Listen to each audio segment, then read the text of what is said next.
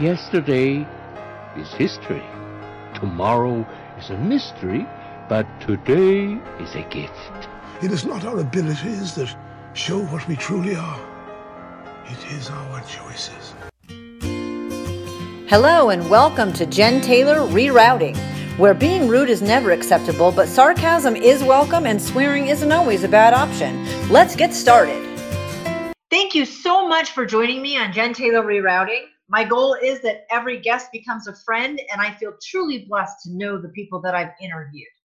If you want to know more information about me, from being a guest on this show to my virtual assistant services for podcasters, or perhaps you want to be a published author, I have coaching and ghostwriting services for that. You can find everything that you want to know on Jen Taylor dot net. Remember to give a shout out, share, like, give me some feedback on all of my interviews. I'm happy to join in on the conversation with you. Have a great day. Today, I have the pleasure of interviewing Melissa Monti. Melissa, how are you today? I'm amazing. How are you? I'm amazing too. And this is super fun. Um, Melissa and I don't know each other at all. We met through a podcasting group, which is a really amazing podcasting group on Facebook. Yeah, it is really helpful. Um, I've met a lot, I've met, I've cyber met a lot of people there, and I really appreciate the work that they put into that. So welcome to the podcast. So Thanks I'm gonna, for having me on. Yeah. Uh, well, anytime anybody says yes, I'm excited. I do a happy dance. So you have a podcast yourself. So let's talk a little bit about who you are and what you do now.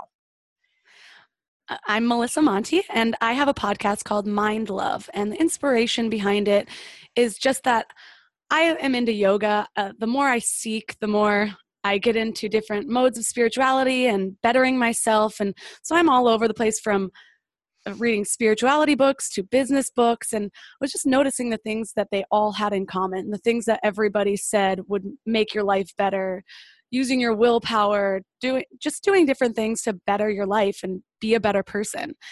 And I found that between those two sides, there was kind of a gap that I wanted to bridge from the people who are very woo-woo spiritual, uh, chakra crystals to, and then just the business mindset. And, and with the upward trend of people getting into yoga and things like that, there's just a gap that needed to be filled. So my podcast focuses on the um, kind of just betterment for regular people, and and explaining it in a way that people can understand, that's not too, it's not too law of attraction-y, but isn't too, this is only good for you if you're building a huge business and things like that. So it's gotten a lot of positive feedback. I, I add sound design and things like that to make it immersive. So that's what I'm doing now. I'm also vice president of a startup, but my passion really lies with my podcast. And it's interesting. I love the woo-woo part, because I, we, I think we're all probably a little woo-woo, just depends on how much yeah. you want to admit it. And sometimes um, I talk about the stuff that I do with my family, and I think, geez, I'm woo-woo.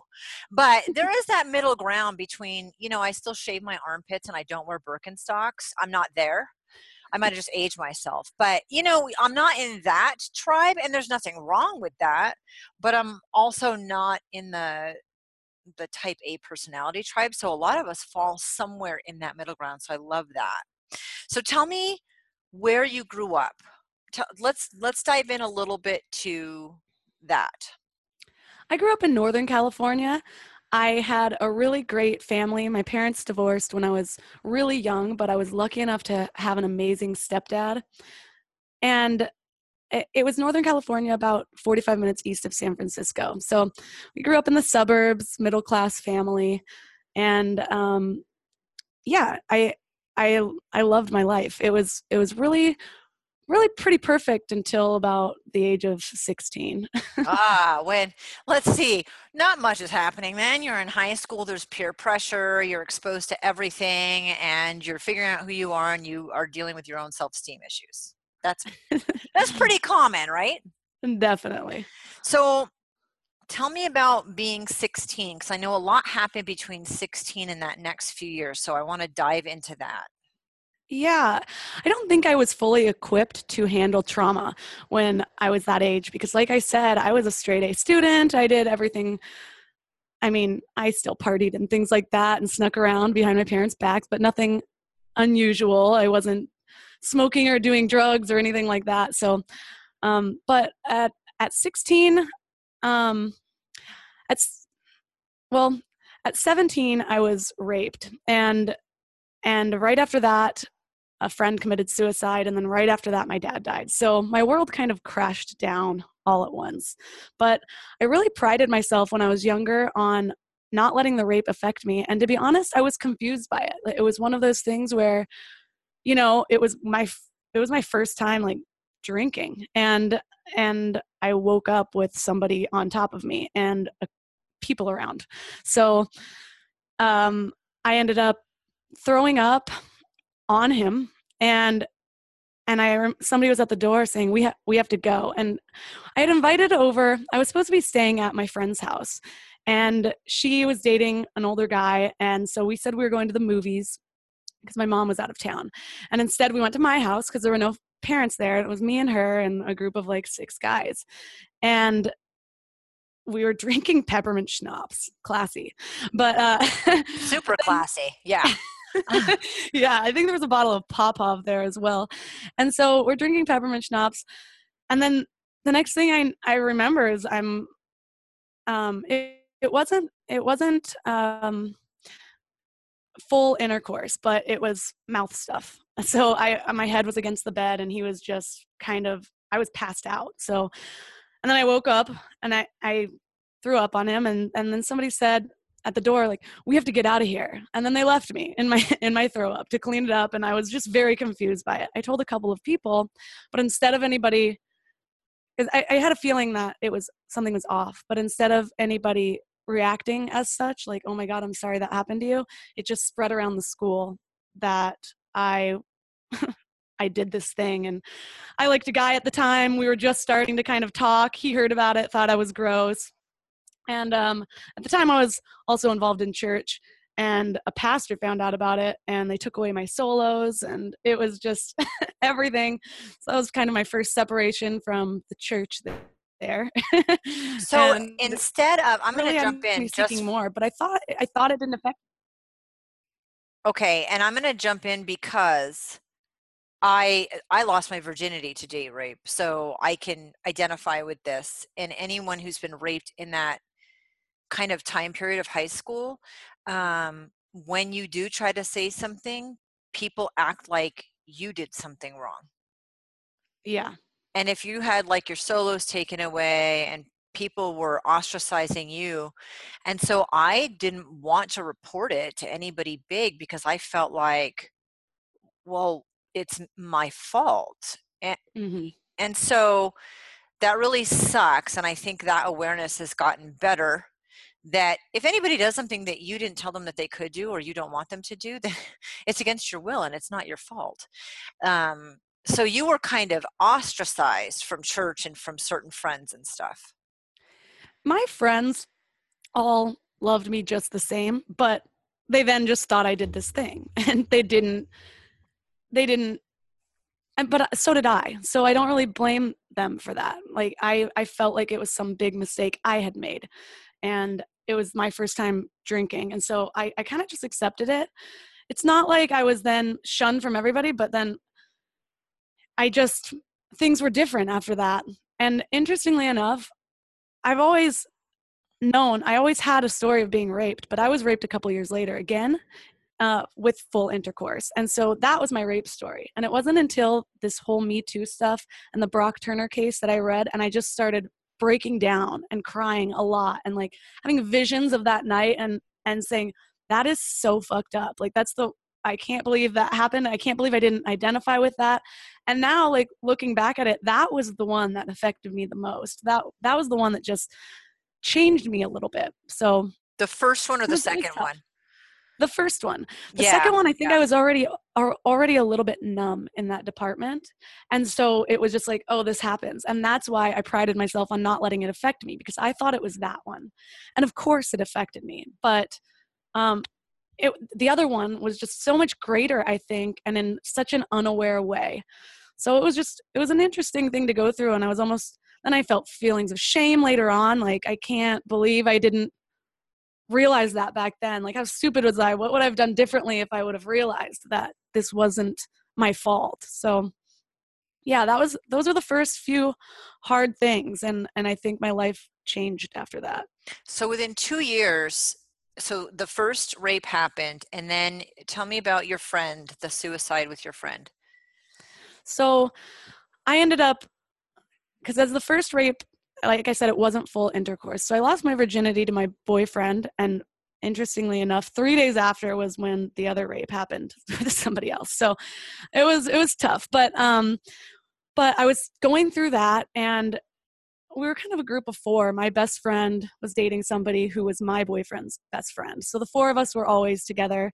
And then she broke up with her boyfriend, and he would call me and call other people. Like, he seemed kind of desperate, and we all ignored it. Um, and he would say things like, he's going to kill himself. And I really thought he was being selfish. I'm like, why are you doing this to Christine? Like, oh my gosh, you know? And then, and then he did, he hung himself on the phone with her dad. He called her dad doing the same thing. He was kind of ignoring him, and then he hung himself. And that was the first time I ever lost anybody. And so I just broke down. I had dreams about it for years, and so much regret for just not being there for a friend, not taking those threats seriously. And because of that, I, I did realize that I have to help people through things for me to get over stuff. And so when a few years after that, I ended up volunteering at the Suicide and Crisis Counseling Center as the phone person when you are calling the crisis line. And it re- it really did help, just just kind of learning about what people are going through and how much you can help and things like that. But yeah, that was this, that was my second trauma. And with suicide awareness, I think it's much, much better, but I mean, much better than, you, you know, you were born in eighty-five. So you were in high school in fifteen at two thousand. So that's, I mean, things have come a long way. Like you said, they have the crisis help, and people are learning that the best thing you can do is talk about it, which I think we feel like, oh, if we talk about it, they'll think about it more. No, they're, they're already thinking about it. If if someone's thinking about suicide, you're not going to make them think about it more by asking the question. And yeah. um, it's hard. And one of the biggest things I learned de- doing that was that every everything that you think you should say is probably the wrong thing to say. Most people want to say, oh, I've been through that before and I just did this, but that's actually very disempowering to somebody in crisis. So people in crisis, their brains aren't working in the same way, so they don't come to the same logical conclusions as you might. And so you have to ask them questions to get jump to their to help them come to their own conclusions.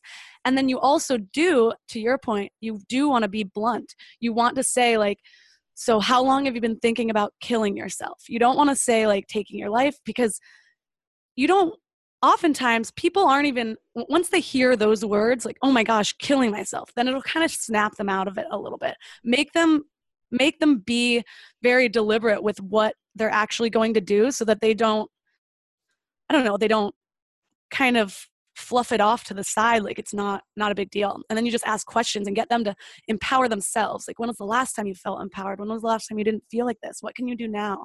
So it was, it was a really big learning experience. And honestly, that training has helped me just in the way I interact with people today a lot.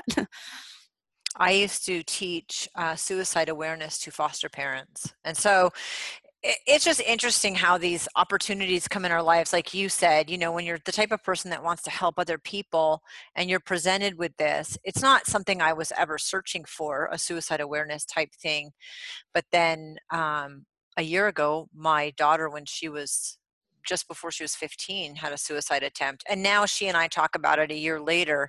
And it's very interesting having that insight with someone who went through the whole progression, you know, and can talk about it, is here to talk, tell the story afterwards. And so it's just interesting how we get presented with these opportunities, I guess. Mm-hmm. And you lived through it. So that was what made you go into the, that opportunity. So that's, so then, so you go through this first rape, and then you have a, a close friend commit suicide. You lose your virginity. Three days later, you're raped again. And then tell me about your dad. This is in a two-year period. Yes. So then I went to college. I went down to San Diego State. And I remember very vividly that I was getting into my friend's car and we were taking a little trip down to the beach. And I got a call from my mom saying that my dad was diagnosed with cancer. He had lymphoma. And I don't know, it was weird because my, like I said, my parents were divorced through most of my life. They separated when I was like two or something. Actually, I might have been an infant when they actually separated, but then the divorce went through. And so my dad was the fun one. He didn't have custody. Uh, I was definitely a mama's girl. Uh, and it's weird being that young and having to go visit your dad, like as a three-year-old or something like that. You just feel uncomfortable with it. So I, I would cry when I had to go there. And then our relationship definitely got closer later on when I was in high school. So that I'm glad that that period of my life happened. But within a year of finding out my dad had lymphoma, he had died. And he was always like this big, strong man, like could do anything, just wanted to kind of live in his car. He wasn't really a provider. Um, he led N A and A A my whole life. And so he was sober. And, and yeah, um, he, he was just always very strong. And then suddenly I went home to visit the first time after I found out he was dying, and, and he was, he lost like fifty pounds. He was totally different. And he, we went and stayed in a hotel because at the time he was married and is to somebody twenty years younger than him. I think he just didn't want to be alone. And she was awful. A lot of bad things happened from that. And she wouldn't leave the house, even though they were like supposed to be separated, and she was being abusive and things like that. And so we stayed in a hotel, just a little kind of ghetto little motel. And um, we went into the hot tub, and I kind of wanted to hang out with my friends. I was still in that age. Didn't really know why I'm staying in a ghetto hotel with my dad in my own hometown. And he took a deep breath, was like looking up in the air. His stomach looked pregnant because he had a tumor the size of a softball growing in there. And he just looked totally different, and I couldn't get over it. And then he took a deep breath and to- told me that he wants me to know that he gives my stepdad his blessing to walk me down the aisle when oh. I get married. Oh my God. So, yeah. And I just broke down. It was really, really hard. And then I ended up coming back to visit several times. There was one time that he, he was in a, a home at this point because he was just in such bad condition, and he, he, ran away from the home. He didn't have pants on. He had a pair of jeans over his shoulder, and he was in one of those little electric wheelchairs, and they ended up finding him a mile away going up this hill called Vasco Road, like in no pants, like weighing like one hundred thirty pounds. It was crazy. But uh, yeah, so I, I came back and visited him, and then the last time I saw him, he could barely talk. He said something about the room being very oily. He wasn't making any sense. I was helping him hold up his juice so he could drink, and he was kind of drooling. But I just fell asleep holding his hand, and then my stepdad had come to pick me up to take me back to the airport, and I fell to my knees in the parking lot and just broke down, cried so hard, like a wailing toddler cry. And then um, the next weekend, it's coming up to the weekend, and that was so hard. It took me three days to recover. Once I was back home, I was still just crying. And then the next weekend, my aunt said, "You should probably come back. Your dad's not doing that well." And I couldn't handle it, and I made an excuse and didn't go. And then he died that weekend. So that was very, very tough. I had a lot of regret from just our life and how many times I used to cry as a little kid having to go over there and then feeling like I let him down, and he died alone. So it was it was tough. Oh God, Melissa. And I mean, you are your age and you are handling it as well as you can. And it is a horrifying experience for someone nineteen in college, anybody to go through. And then to feel like you can't forgive yourself for parts of it. Tell me a little bit after he died, because I know you weren't in the best space at that point. You'd gone through an incredibly traumatic, tough two years at an incredibly tough age. Mm-hmm. And I was in a party school, and I definitely took party school to the next level. I joined a sorority right after my dad died. Didn't think I had any interest before. So it was spring semester and of my sophomore year. Joined a sorority, and I went to every party. My nickname in a school has one of the biggest Greek systems in like the United States, and my nickname was Party Girl. Like, they wrote it on, on my shirt. Um, there was a tally on the whiteboard in my dorm room on how many nights I would go out. And uh, if if I missed a night, it'd get erased. And I got up to like seventy nights once. It was crazy. And I I developed a very heavy eating disorder pretty much the month my dad died, which I didn't even realize until years later that that was the sequence of it. Um, and I, and it's weird how something like an eating disorder develops, because I thought it was just something that at the time consciously I was thinking, well, this is just an easy way to combat the freshman fifteen. You know, it's hard, especially drinking as much as I was, gaining a little bit of weight.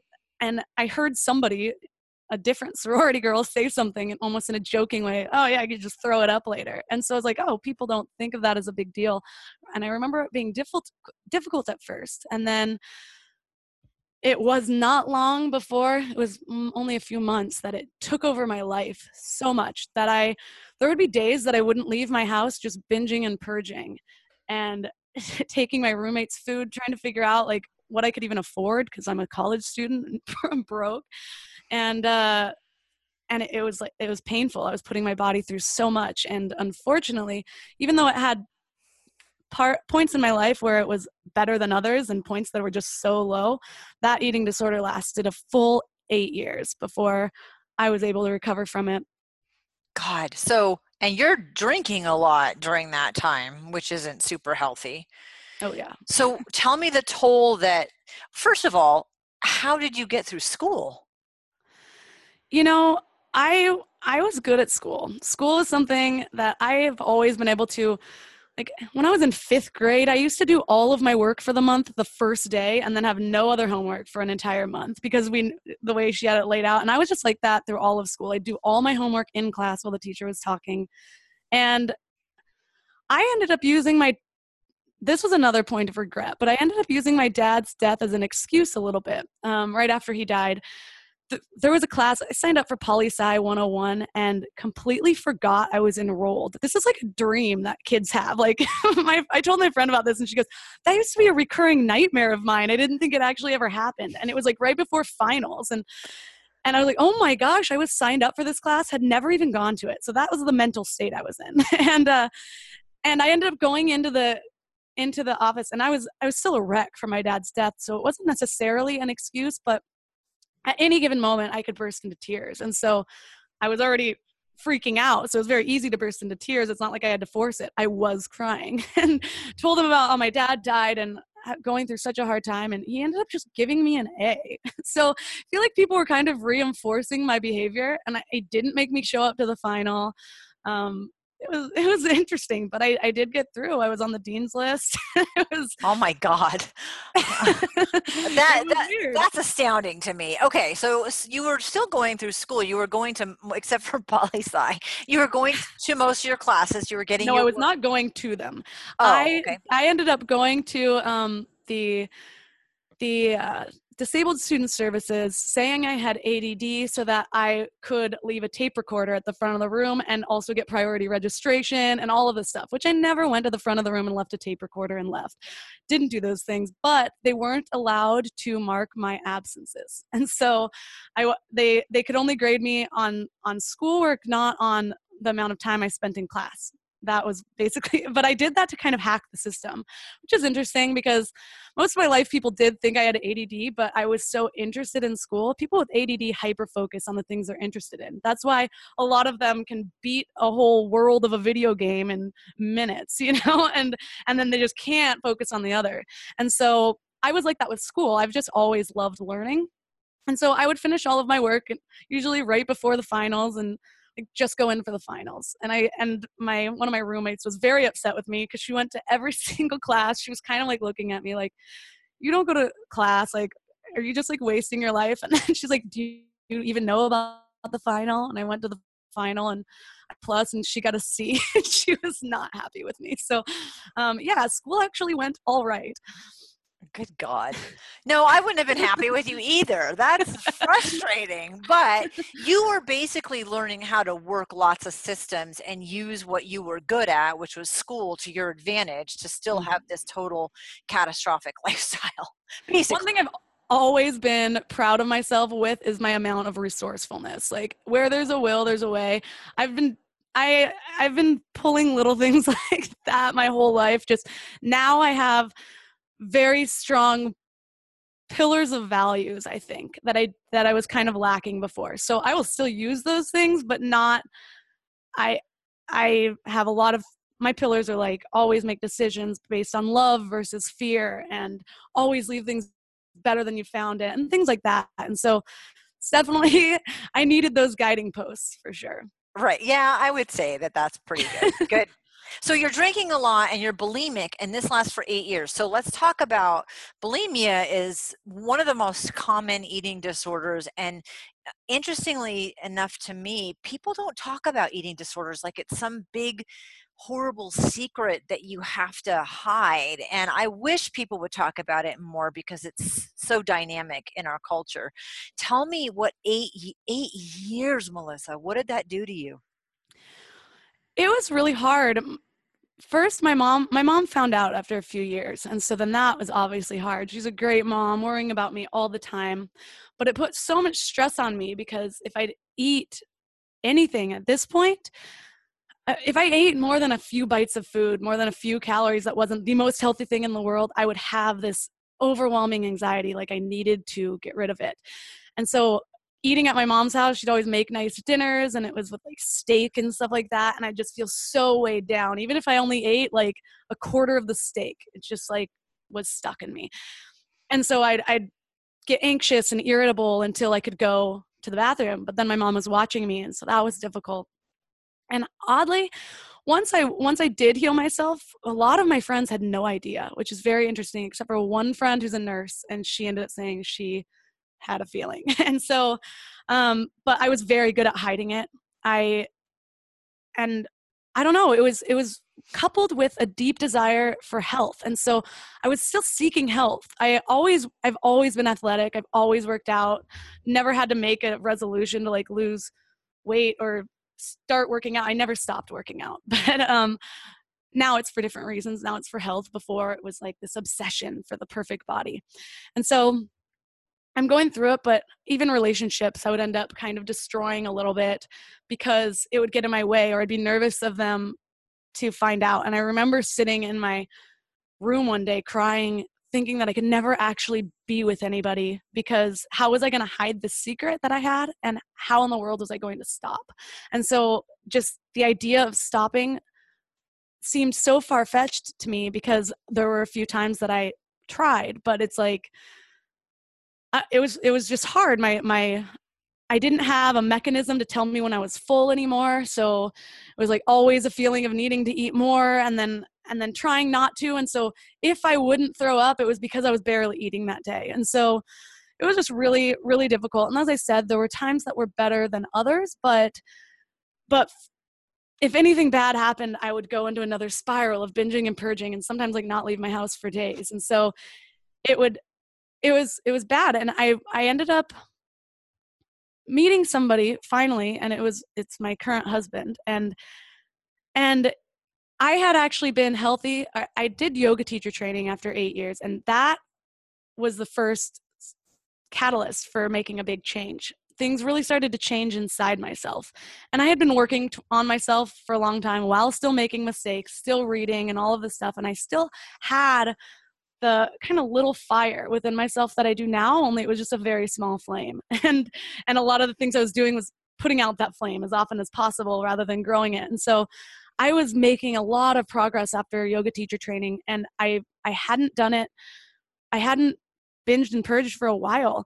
And then I met my husband, and my happiness level and just feeling so accepted, and a feeling that I had never felt in a relationship before, like finding somebody that's perfect for you.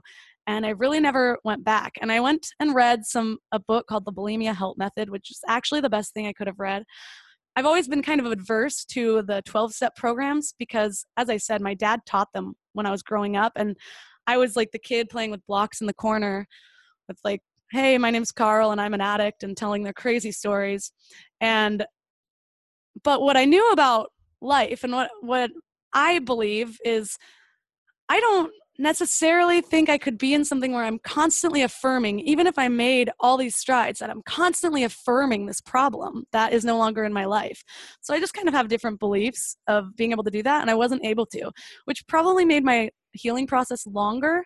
But that book really brought it down to the science, which is what it's what I try to do with my podcast, is like, fine, I, like you said, the woo-woo stuff, I get into the woo-woo and I want it, I want the science behind it. So it was talking about the science of what you're doing and when your body absorbs the stuff and why purging doesn't actually, like, you're still getting all of the fat from those calories. Even if you're purging everything else, your body absorbs what it needs to immediately and it'll start doing it faster and store things away and, and whatnot. And it just, something clicked, and I have not had the desire to do it again. But I think a lot of it came from understanding and then happiness. So So what, did you graduate from college? I'm going to just jump back and finish that up.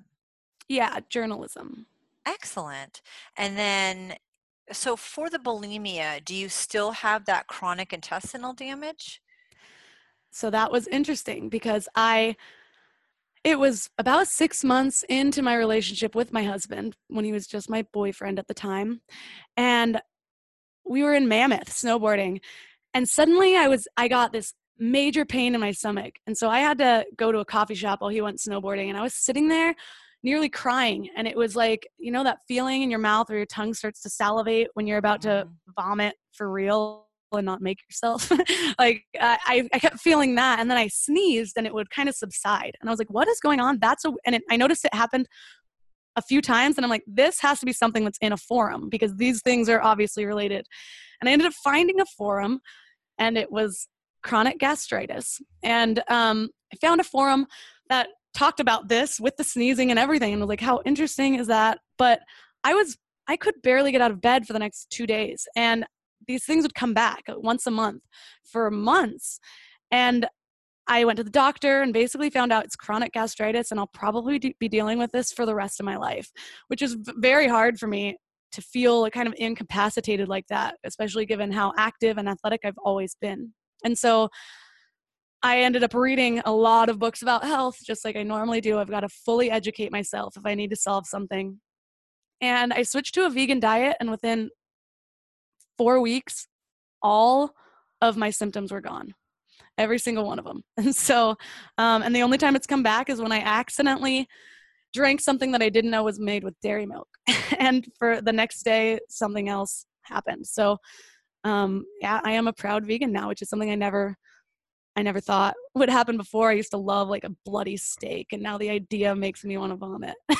Well, because it's in relation to how it makes you feel. I mean, I'm totally carnivorous, and I'm probably more paleo than anything else. So vegan lifestyle to me is like an alien foreign object, you know, but you have to put that into perspective for anyone who it's, it's the way certain foods reacted in your body and the the diet that you needed to make you feel better. And so that works, right? That's the science behind the woo-woo. Yeah, it's it's true. Well, and I did read a, a bunch about, and and uh, it, another catalyst to the vegan diet for me was also, as I started to read like the truth about cancer and stuff like that after my dad died. And it's just really, really hard to get good quality meat, even if it does say organic, whatever, in the United States. There's there's a lot of There's a lot of science behind it. And so, yeah, my husband's vegan now too. And um, our dog's not yet, but only because he won't eat anything else. That's a, that's a subject people always laugh at. But, um, but yeah, the vegan, the vegan diet like saved my life. So I know we're, we're like, it seems like we're wrapping up with this happy ending and, you know, the shoe fits and all that stuff. But before you met your husband and you kind of went through this, during that time that was really difficult, you dated someone else. Oh yeah. Um, yeah.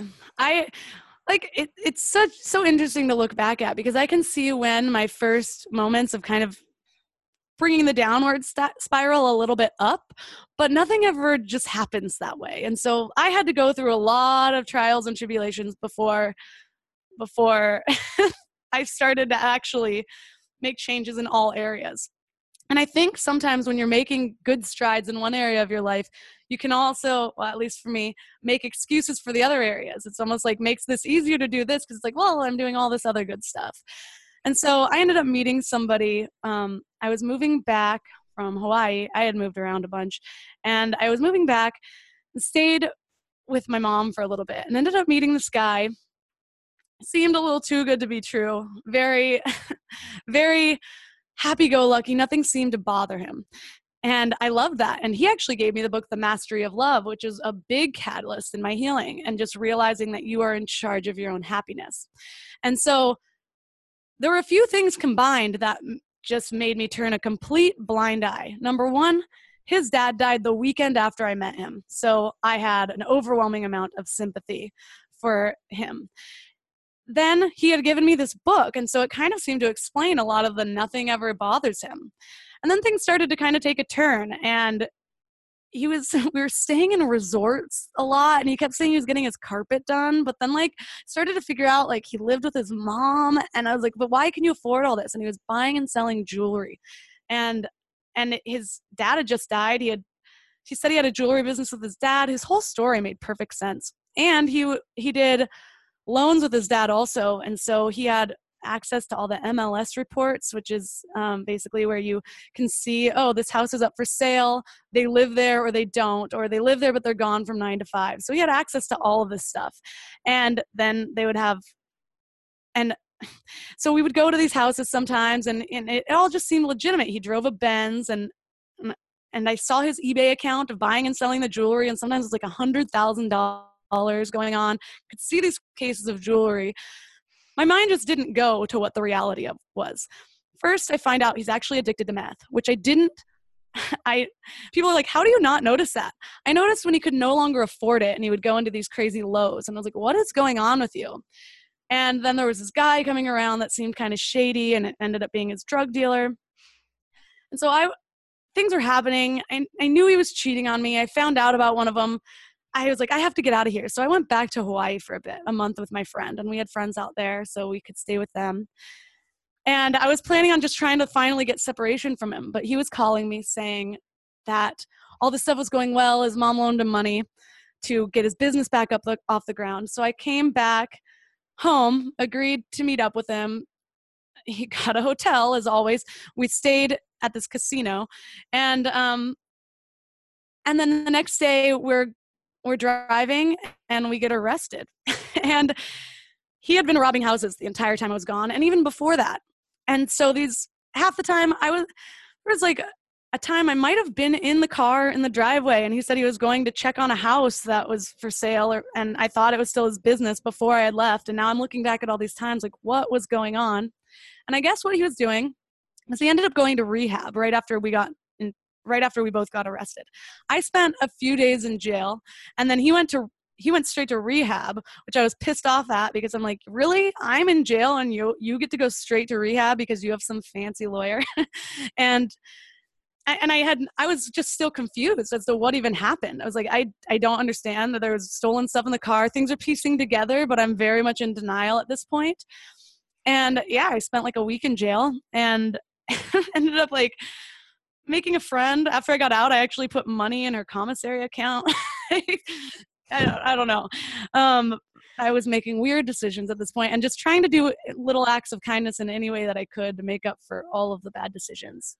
And so he went to rehab, and because of that, he told me the truth about so many different things. And he, I guess he was taking these M L S reports, finding out when people are home, taking, or when they were gone, and if they didn't live there, taking lock or bolt cutters and clipping the lockbox, and then just like bringing the lockbox to his car, shoving a screwdriver in, and and jimmying out the key. And then he'd just walk in, and he'd dress nice and drove a Benz, and never came out with anything big because he was only interested in the jewelry because that was his business. Wow. Yep. And then everything started to come down. Like the reason that the only reason he was even caught was because he started his, he was basically getting whatever money he could from the stuff, and then and then spending like thousands gambling. I remember one time in in particular that we went to some hotel. He got a suite because he was trying to make something up to me because I, I mean, he was cheating on me, and I was like, get, he always lied about it. So I could never prove it. And then all of this stuff. And so we're in this hotel, and he's, he wins like twenty-two thousand dollars at one of the slot machines, um, video poker, because he was playing like five play betting ten dollars or something. And he won. And I was like, wow, that's awesome. I went to bed, and apparently he not only lost it all, but he had no money, and I had to pay the seven hundred dollars for the suite that he got. And I was just like, and so that was the, the last thing before I ended up going to Hawaii. Like, I need to get away from you. And so anyways, he was, he ended up, yeah, just gambling everything, everything away. And then he, he couldn't afford his meth anymore. And so he got his meth dealer to be in on the robberies, where he'd go for the jewelry and his meth dealer would go take the T Vs. And so they, there was also another time where I had just bought a brand new car when I was in Texas, because at that time I was making good money. And um, it was a Jeep Liberty, and it had a soft top. So it was almost like a convertible, a convertible S U V, and the top would go all the way back. And he borrowed it while I was sleeping to rob a house, and then locked himself out. So he actually got a knife to the top of the of the car, s- slashed my brand new car to get in so he could get this T V that was worth like two hundred dollars, and ended up telling me that somebody broke into it and it wasn't him. And I found out afterwards in rehab that he actually did it. So it was just very, very messed up. And I had to go, I had to be connected with him still for several years because we were going to these court dates. And it was, It was very difficult because he had a really good lawyer. I didn't even want to tell my parents. My stepdad was a retired police officer. My mom worked at a church at the time. And I was just humiliated. They then knew. They were like, and I, it was like this shameful thing. And I had to call my cousin's husband for legal advice and all this stuff. But my lawyer wasn't very good. He never even showed up. And I got talked into, I got presented with a problem where this person that I loved at one point, but now I was so angry at, but it was still these blurred lines. And, and basically, if we went to trial, I could easily prove that I was gone the whole time because I was actually in Hawaii for all of the eyewitness accounts of him being with a girl. Because I guess a few times somebody saw a girl with him. Well, when I was in Hawaii, he had actually asked if he could pick up my dog from my mom's house because he missed him. He got my dog, and then he'd go into these houses with my dog. So at one point, like, he stayed in a house for three days because they didn't live there. My dog pooped in it. And then they saw a blonde girl because he was cheating on me with her. So I could very easily prove, though, that that wasn't me because I had flights and like all my debit card receipts were all from Hawaii. But if I did that, then it would have guaranteed that he went to jail for ten years or more. So felony. And, um, and it was probably the dumbest thing I've ever done in my life. But somebody just recently asked me, well, well, it's so funny how you make decisions one time and you'd never make those decisions again. But honestly, if it was a, somebody I loved, I would make that decision again. And it was a big push for me to be as resourceful as possible because I had never had a problem getting jobs. I always straight A student, all of these things. I was an overachiever, even though in part of my life was very much underachieving. And, uh, but I was too embarrassed to go do, like, explain what was on my record. You know, it's a crazy story. And so, um, I decided at that point I needed to build something for myself. And, and it took me a while because I was like, oh, I think I'm going to have to hide this forever. But these last few years, I just believe in full transparency, because I've gone through a lot, and I think I think I can help people with my experiences. So, I mean, I'd yeah. say hopefully. I geez. So, uh, you also that was like a super hard. You were with him for about a year, and that was a a really really not good year. And but then you also had your own lowest point, um, separate from him.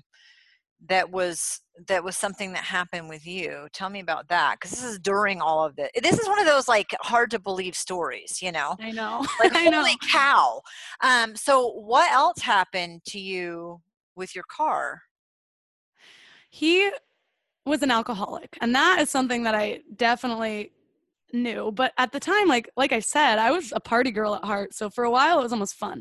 So we're staying in all these casinos, and he's gambling a lot. And he would just throw money at me, so I'd leave him alone. And I would, like, at first use it for massages and, like, and whatever. And um, casinos don't, in California, don't serve alcohol from two a.m. till six a.m. So I even remember mornings where it was like six a.m. and be like, oh, it's five fifty-nine. Now it's six. We're taking a shot. And I'm like, okay. And then I started to kind of push back, like, no, this is too much. But one day in particular, it was two p.m. and we were at Armando's. And I only remember drinking one margarita, but uh, apparently I had multiple shots, and I said I was going to the bathroom and instead got in my car and drove away, sideswiped a car. The side view mirror came off, and um, so somebody started following me because he actually was in his car when I swiped his car and the side view mirror came off. He followed me and called the cops, and I went the wrong way down a street. I was obliterated and ended up crashing my car. I hit a truck that then hit a another vehicle in front of it. So two different cars, well, three if you include the sideswiped car. And I was actually on the six o'clock news. That's how my mom found out, sitting on the curb saying, Armando's is really strong margaritas. and, uh, and yeah. And so I came to, like, standing up in a holding cell, not having no idea that this had even happened. And then I'm like getting released. Very confused. It's the middle of the night. I'm in like a jean skirt and tank top. And I actually called that messed up boyfriend to come pick me up, but my phone was dead. I used what looked like a homeless man's flip phone. It was very weird. um, and he picked me up. And so then I'm waiting a while. Like, I stayed with him a night and then finally went back to my parents, and, and they knew what happened because I called and they're like, we know what happened. We saw you on the news. And I was like, oh my God. And so they live in a little small town, and um and so I had to go have that shameful conversation, but they're just like, at this point, not knowing what to do with me and just being like a lot of like head shaking. And so my stepdad takes me to go pick up my car, and and I called to make sure it was there, and they're like, yeah, but I, I oh the one in the wreck. And I was like, no. And they're like, oh, maybe not. Well, yeah, whatever, it's here. And so I go there and like about to pick it up, and the guy says, I mean, yeah, it's here, but I don't know if it's drivable. And I was like, what? So I go and look, and I had totaled this car almost. And so, uh, yeah, but as is my way. So I have only a public defender, and they're trying to give me a month in jail because two hours after they took my blood alcohol levels, it was still a point two nine, which is crazy. That's like near death. And I had to go to trial for it. And they gave me like a month, a month in jail. And you're supposed to, if you blow over a point one one, I think, then you have to get the nine month D U I program, when the one below that is a three month D U I program. She came back and told me that this was what I was getting. And I was, I said, no, can you go back? And she came back with something a little bit better, and then ended up coming back a third time because I just kept saying no. Just being like, well, I'm not paying for you. I'm, I, what are my boundaries here? And ended up somehow getting seventeen days on house arrest and only the three month program. And so, and then the, when I'm going to get my little ankle monitor, the woman was kind of very dry. You could tell she does this every day, just like going through the details. And I'm making jokes because that's what I do. And I'm like, like bring it back in the condition that you found it. And I'm like, so to be clear, I can't bedazzle this because this thing is pretty ridiculous. And like just making jokes. And she finally like smirks. She's like, and you only have this amount of, like, you can't go into your front yard or your backyard. And I was like, but it's summer.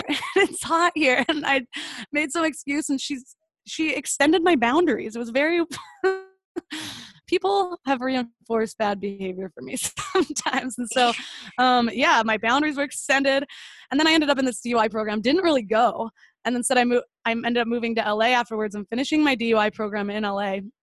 And, um, and nobody in my D U I class could believe what my story was. And everybody's D U I stories were way less bad than mine. And I had the lowest sentence than everybody. It's like not even legal to only give somebody three months with a point two nine. So, um, and I missed half of those, half of those classes. Um, yeah. So, so, so that, what changed? What, I mean, you've gone through pretty tough stuff. You haven't met your husband yet. Where did the change come from? Because the system is definitely encouraging you. You're, you're mm-hmm. being enabled, whether you're resourceful or other people, it doesn't really matter. why, what, first of all, why did you want there to be a change, and how did that happen? So I moved to L A again to get away from this guy. Didn't tell him where I lived, blocked his number. He um, ended up seeing some post on social media somewhere that was public that I checked in somewhere. So he knew my general vicinity and literally stalked me to L A. One point, he threw a brick through my windshield. Um, he broke into my house while I was sleeping once, and it like terrified me. My roommate was terrified. And I ended up moving again from that place, so he didn't know where I lived. He moved out to L A into a, a, one of those like assisted living, not assisted living, but a halfway house basically, where he was supposed to be sober and wasn't, a block away from where I lived. So I had to move again to get away from him. And then he ended up continuing to rob houses apparently, even after all of this stuff, and getting an amazing lawyer and getting away without jail time for robbing forty something houses. And, uh, which is amazing. It's like unheard of, but he had a good lawyer and he went to rehab and he had excuses, kept robbing houses, got caught. And to this day, he's still in jail, which is why I'm not really, he's been in jail for seven years now. I think he has a nine year sentence. So that'll be interesting. But, um, but yeah, so that happened, but it was like wake up call after wake up call. And honestly, coming to L A and just being free and living life the way I wanted to without influence, because I think I was very influenced. I would I would be lonely and I'd be looking for something, and then whatever crowd I was in, people that were willing to hang out all the time were normally partiers. And so now I'm living in L A. I no longer have a car because I crashed it, and I am just figuring stuff out. And so I saved, I had some money saved a little bit that I had given to my mom like years before and asked her for that. She gave me a few thousand dollars, and I used it to kind of get my bearings in L A, and I, I won some internet marketing contest. I won a ticket to go to this internet marketing. It's called um, Traffic and Conversion Summit. And at the end of these summits, they have what they call the Wicked Smart con- contest. And you go up and you tell your best internet marketing secret. And at the time, like black hat internet marketing, like all the spammy stuff was really in. And I had figured out I, I was always resourceful, and I had figured out this awesome way to basically friend people on Facebook. And there was a, a script I could use where it would like download people's um, phone numbers and then use Google Voice to text them for free. Anyways, I had this whole system, and a friend of mine was trying to sell sports bras, and I ended up selling a bunch of her sports bras through Facebook groups and getting a commission from it. So that was my trick that I shared with them.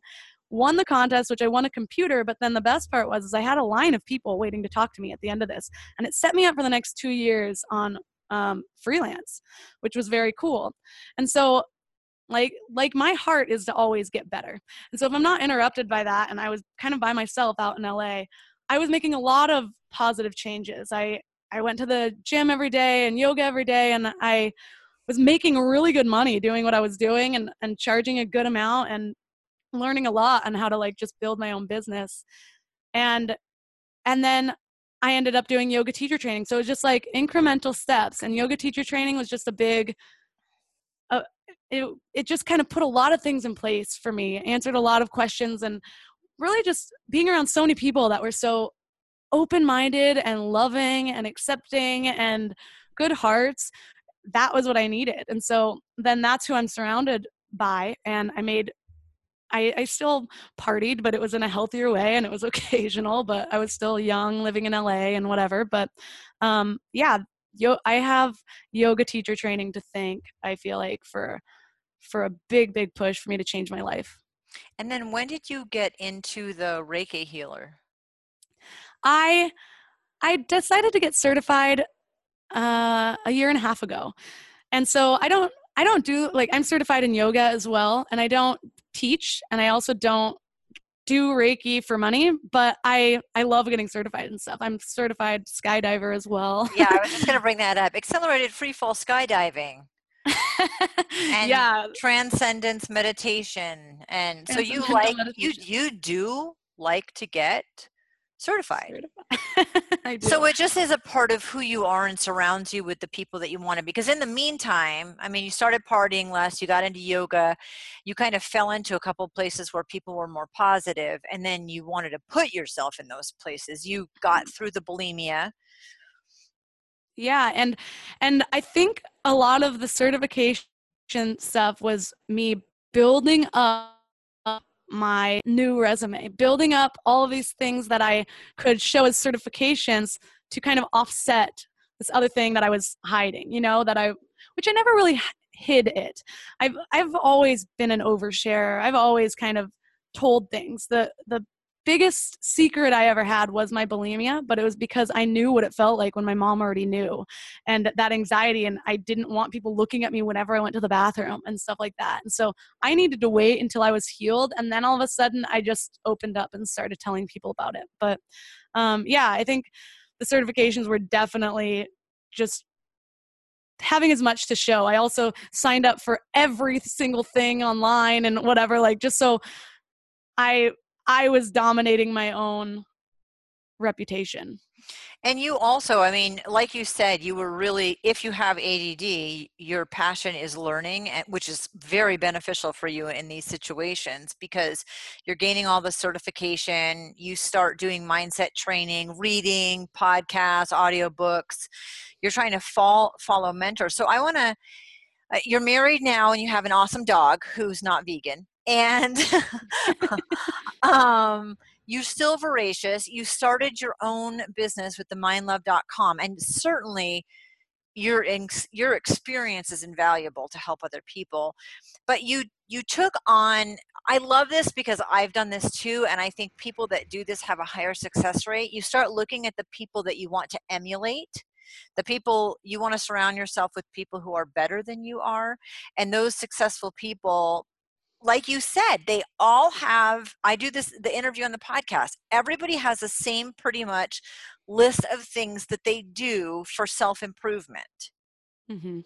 Yeah. So tell me, let's, let's kind of, cause you, we could go for like another hour on just, you have like the most interesting stories. Just to recap, you, you like to crash um, Grammy parties and Obama's election dinner at George Clooney. And like you're, you're scrappy and resourceful. And I think if you just pretend you belong, people assume you belong. So definitely. I mean, we could talk about a lot of super fun stuff, but I want to kind of wrap up on, you did all this studying and learning and certification, and you started to compile a list of things that successful people do. So tell me a little bit about that. Okay. So first off, the, like I said, I was always kind of influenced by others. And so finding somebody like my, I feel like every time I got into a relationship, it would set me back a little bit. Like they weren't learning the same things, but my husband and I bonded over the book, The Power by Rhonda Byrne. And so it's like a law of attraction type thing, positive thinking. And we were always like the positive ones. At that point, I was doing very well uh, with my life. And, and after that, things started to just soar. So we listened to the same podcasts. We read the same books. We listened to a lot of audiobooks, and, and being with somebody like that has taken my growth to such a crazy new level, and it's fast and you can feel it. And so, yeah, we, I've read like think I read forty-seven books last year, like Think and Grow Rich, The Science of Getting Rich, The Law, uh, The Secret, The Power, um, a, a bunch, tons.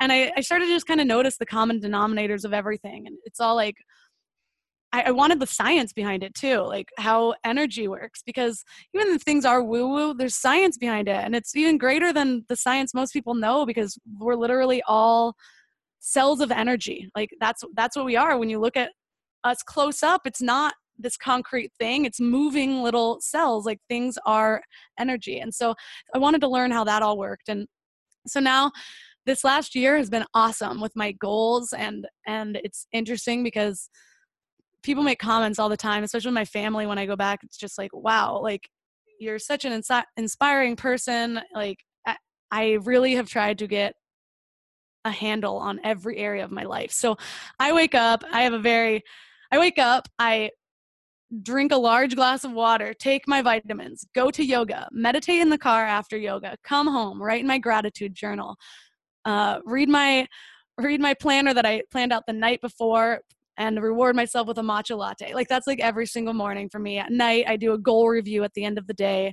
I, I then write in my gratitude journal again, and I plan my next day. So everything, my friend actually said to me one day, like, aren't you micromanaging yourself? And I'm like, micromanaging is only bad if you're doing it to somebody else. But yes, micromanaging my time, exactly what I want out of life, and actually keeping the goal there, which I've never been good at. You know, New Year's resolutions, eight percent of people keep them or something like that. And so um, I'm very excited about this year. I have ten pretty solid goals. I've I want to be fluent in Spanish by April, and I've practiced Spanish every day since December twenty-fifth for thirty minutes a day. And and yeah, so I I feel like I have my shit together for like the first time in my life, which is just very cool. Well, the last two and a half years have been really good, and uh, a lot of really awesome things have happened.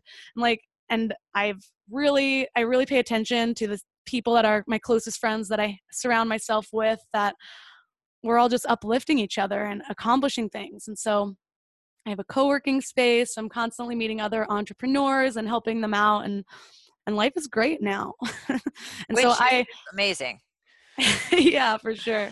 So that's why my podcast is the perfect outlet for me. It's a way for me to kind of organize my life experience and organize the things that are important to me, and kind of a, a way.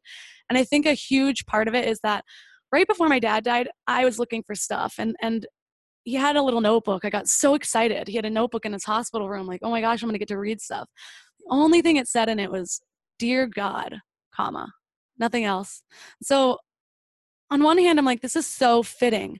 Like, those are his last things, like, dear God. Like, I know my dad didn't want to die, which is a, a really hard thing. Like, seeing the pain in his eyes and just not wanting to leave this earth was hard, because I feel like some sort of closure if somebody looks like they're accepting of it. But um, I was also kind of resentful. I'm like, you didn't leave me anything else like this. Like, what about a letter to me? You know, I'm your only daughter. I was the only family he really had around. And, and, um, and I think a lot of my podcast too is, I want something, I want, I want to create a legacy. I want to leave this earth better than I found it. And I want, I want a, a little time capsule really for, for what people go through, and, and a place for people to share the human experience and, and how they got over it, so that we can all just help each other. We're all in this together. Where do you see Mind Love going? What's your goal with this? Are you doing coaching? I want to, my main goal in life is to have a viral TED Talk that I do. So I want to be a speaker. So one of my New Year's resolutions, I joined Toastmasters this year, which is like the most famous public speaking thing. It's been around since like the sixties or something. And um, so that's that's been really fun. But I imagine Mind Love, once I I grow it to the point that I can put on retreats and seminars and things like that. So it'll be a more interactive place for people to come and, and experience transformation. Awesome. Can people be on your podcast?